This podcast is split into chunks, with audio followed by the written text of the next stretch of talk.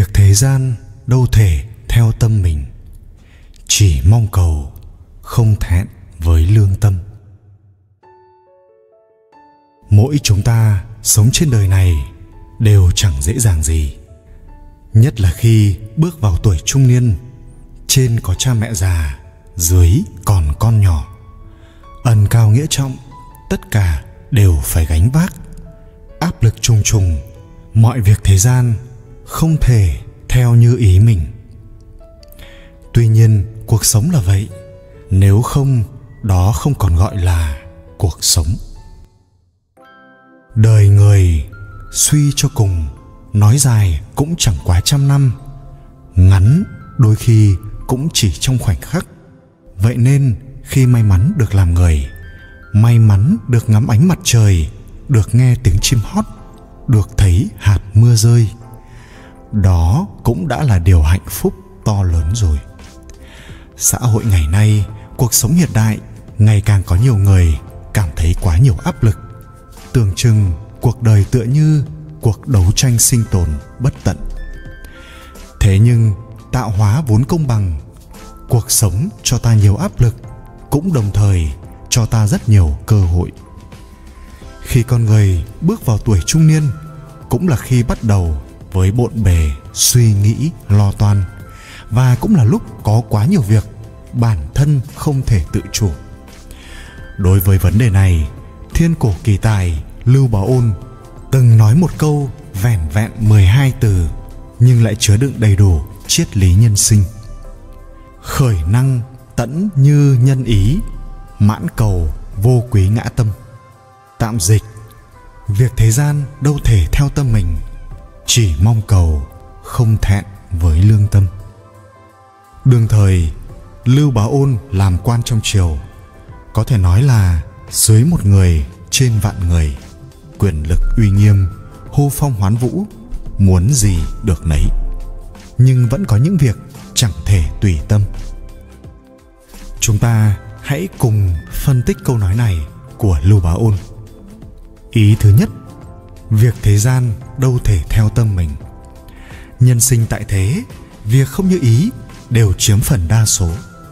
Điều này không chỉ đúng với người phàm phu tục tử, mà ngay cả những bậc vĩ nhân như Lưu Bá Ôn cũng không ngoại lệ.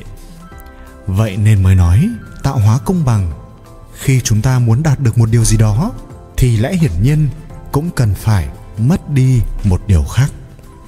Mỗi ngày chúng ta đều phải thức dậy trong tiếng chuông báo thức inh ỏi, rồi vội vã đi làm, kiếm kế sinh nhai.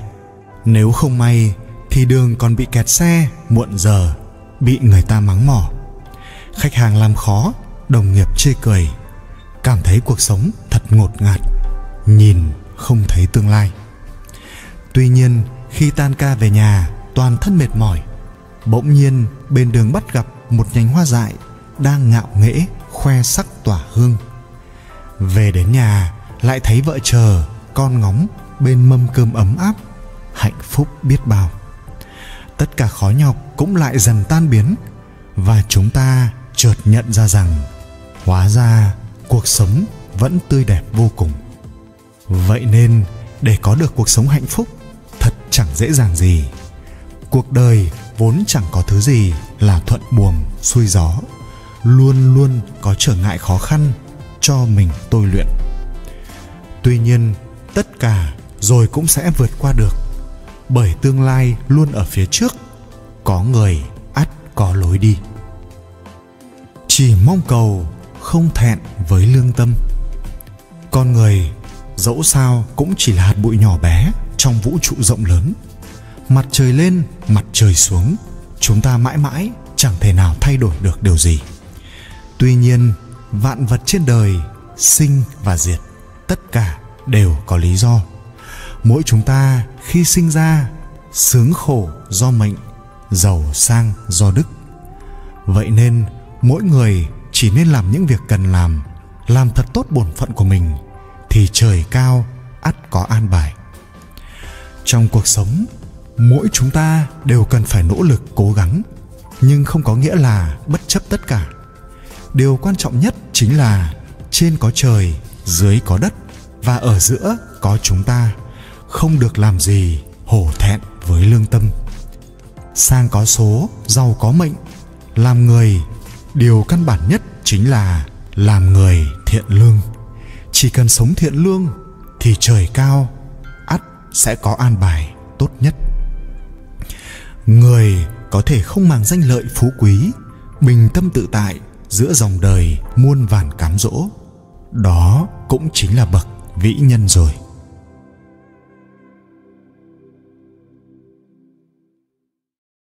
Tâm niệm tốt xấu quyết định cuộc đời thông thuận hay trắc trở.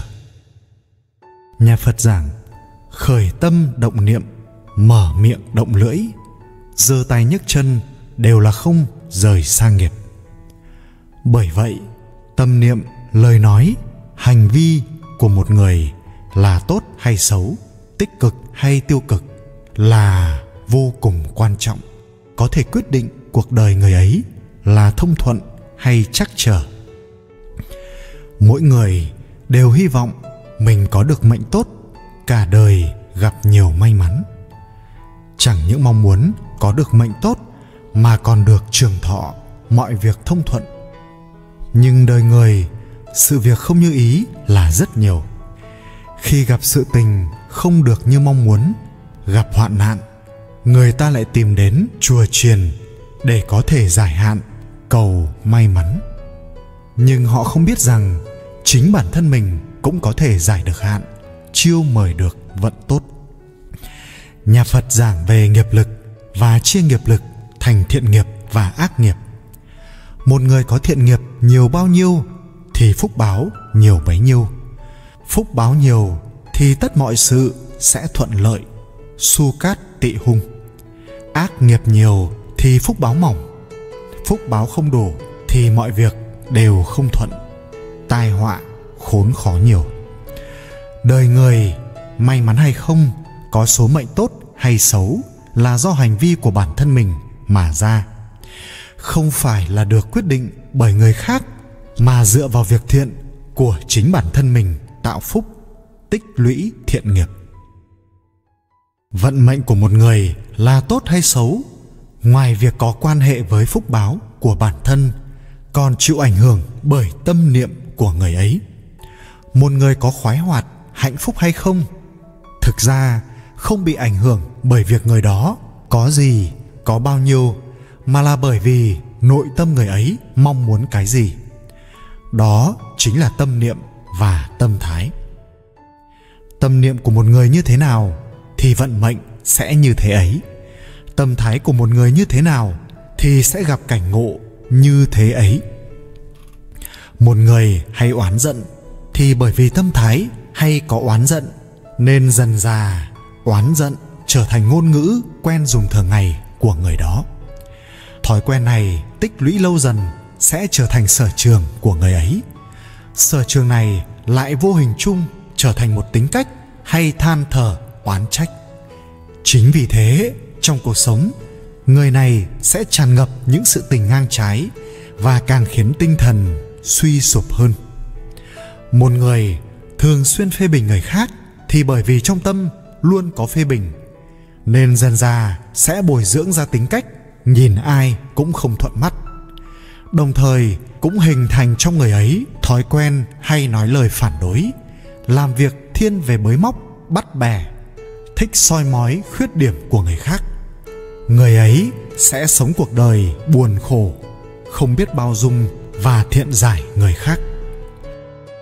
Một người hay đàm luận thị phi thì việc bàn lộng thị phi, đâm bị thóc, chọc bị gạo cũng sẽ trở thành thói quen trong cuộc sống người ấy. Lâu dần, người ấy trở thành người thường xuyên tạo khẩu nghiệp, nói lời không thật, người người tránh xa. Một khi đã thường xuyên đàm luận thị phi thì tâm sẽ không an, phiền não và bi ai sẽ quấn lấy thân. Một người yêu thích chiếm lợi, muốn được hưởng lợi hơn người khác thì làm gì trong tâm cũng so đo, tính toán đến lợi ích của mình. Tâm niệm luôn là lợi ích. Người như vậy cuối cùng cũng không chiếm được lợi. Người chiếm được lợi của người khác thực ra chỉ là nhặt được một bụi cỏ mà mất đi một mảnh rừng rậm. Cái được không bù nổi cái mất. Cá tính, thói quen và tâm thái của một người là có quan hệ mật thiết với tâm niệm của người ấy. Tâm niệm nếu không thay đổi thì bằng cách nào cũng khó cải biến được vận mệnh. Người xưa có câu nhân sinh không thể đổi, nhưng nhân sinh quan là có thể đổi. Hoàn cảnh là không thể đổi, nhưng tâm cảnh là có thể sửa đổi. Bởi vậy, một quan niệm có thể thay đổi được một suy nghĩ. Khi suy nghĩ thay đổi thì tâm thái sẽ thay đổi. Tâm thái thay đổi thì thái độ sẽ cải biến. Thái độ cải biến thì thói quen sẽ cải biến. Thói quen cải biến sẽ khiến cách cư xử được cải biến. Cách cư xử cải biến thì cuộc đời sẽ cải biến. Sự cải biến của cuộc đời cũng chính là sự cải biến của vận mệnh. Nghiệp lực hướng thiện thì nhân sinh sáng lạn. Nghiệp lực hướng ác thì nhân sinh sầu bi ảm đạm. Thiện nghiệp cần phải có thiện niệm dẫn dắt. Ác nghiệp cũng cần phải nhờ vào thiện niệm để mà trừ bỏ. Tâm niệm tốt như một hạt giống thiện, nở ra những đóa hoa xinh đẹp, giúp chúng ta có được cuộc đời bình an, hạnh phúc.